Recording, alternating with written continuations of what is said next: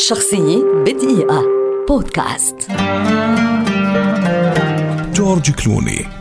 ممثل كاتب سيناريو منتج ومخرج أفلام أمريكي شهير ولد عام 1961 ويعد واحدا من أبرز وجوه السينما ومن الأكثر تأثيرا على مستوى العالم في عصرنا هذا. بدأ مسيرته عام 1978 من خلال التمثيل في التلفزيون وبعدها اكتسب شهرة عالمية لأدائه دور الدكتور دوغ روس في المسلسل الدرامي ER بين عامي 1994 و 1900 1999 الأمر الذي رشحه مرتين لجائزة إيمي برايم تايم ليؤدي خلال تلك الفترة دورا رائعا أيضا في فيلم From Dusk Till Dawn عام 1996 ثم في فيلم Out of Sight عام 1998 ثم دور البطولة في فيلم Three Kings عام 1999 عام 2001 اتسعت شهرة كلوني مع إطلاقه لواحد من أنجح أفلامه تجاريا على الإطلاق Ocean's 11 وهو الجزء الأول من ثلاثية شهيرة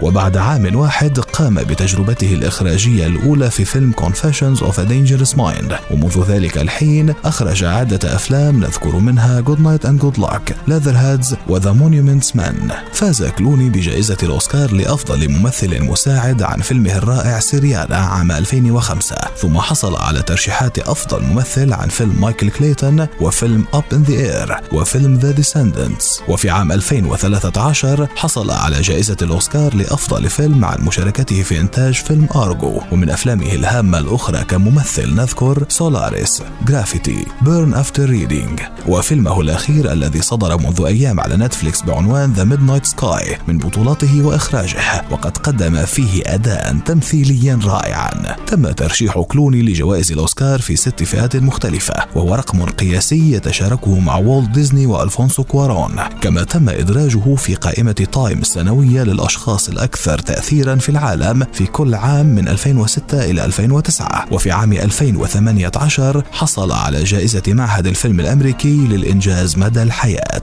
شخصية بدقيقة. بودكاست.